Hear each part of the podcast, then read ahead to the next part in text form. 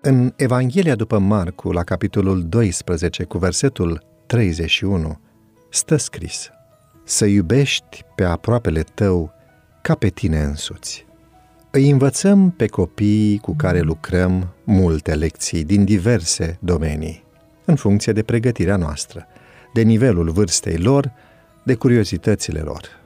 Apelând la cele mai noi tehnici de pedagogie, le oferim experiențe inedite de învățare.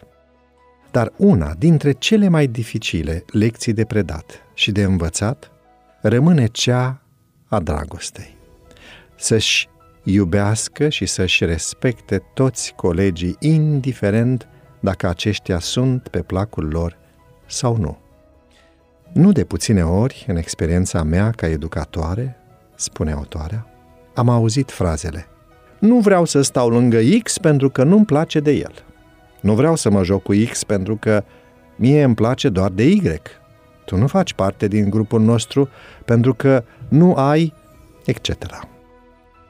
Bineînțeles, pe măsură ce copiii cresc, motivele pentru care nu se simpatizează devin mai complexe.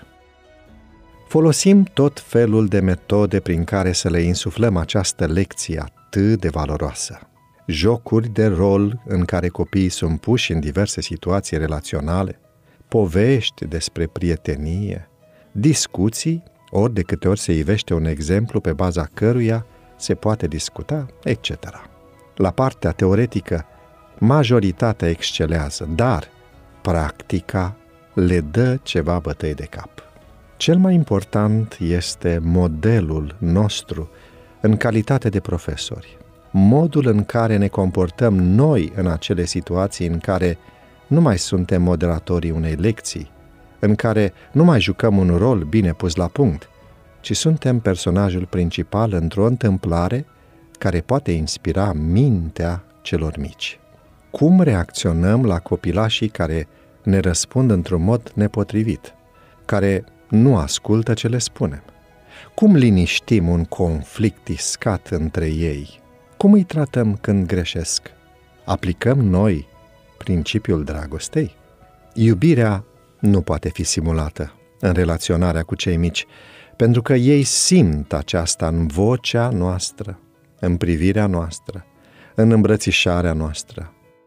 Iar pentru a învăța o lecție atât de valoroasă, mai întâi trebuie ca noi să ne o însușim, pentru că noi reprezentăm modele pentru copilașii cu care lucrăm. Vă invit ca astăzi să vă lăsați călăuziți de acest principiu al dragostei în toate interacțiunile pe care le veți avea. Iar dacă se întâmplă să fiți dascăli sau părinți, nu uitați să iubiți autentic. Fiți o binecuvântare pentru cei din jurul vostru, pur și simplu. Iubiți!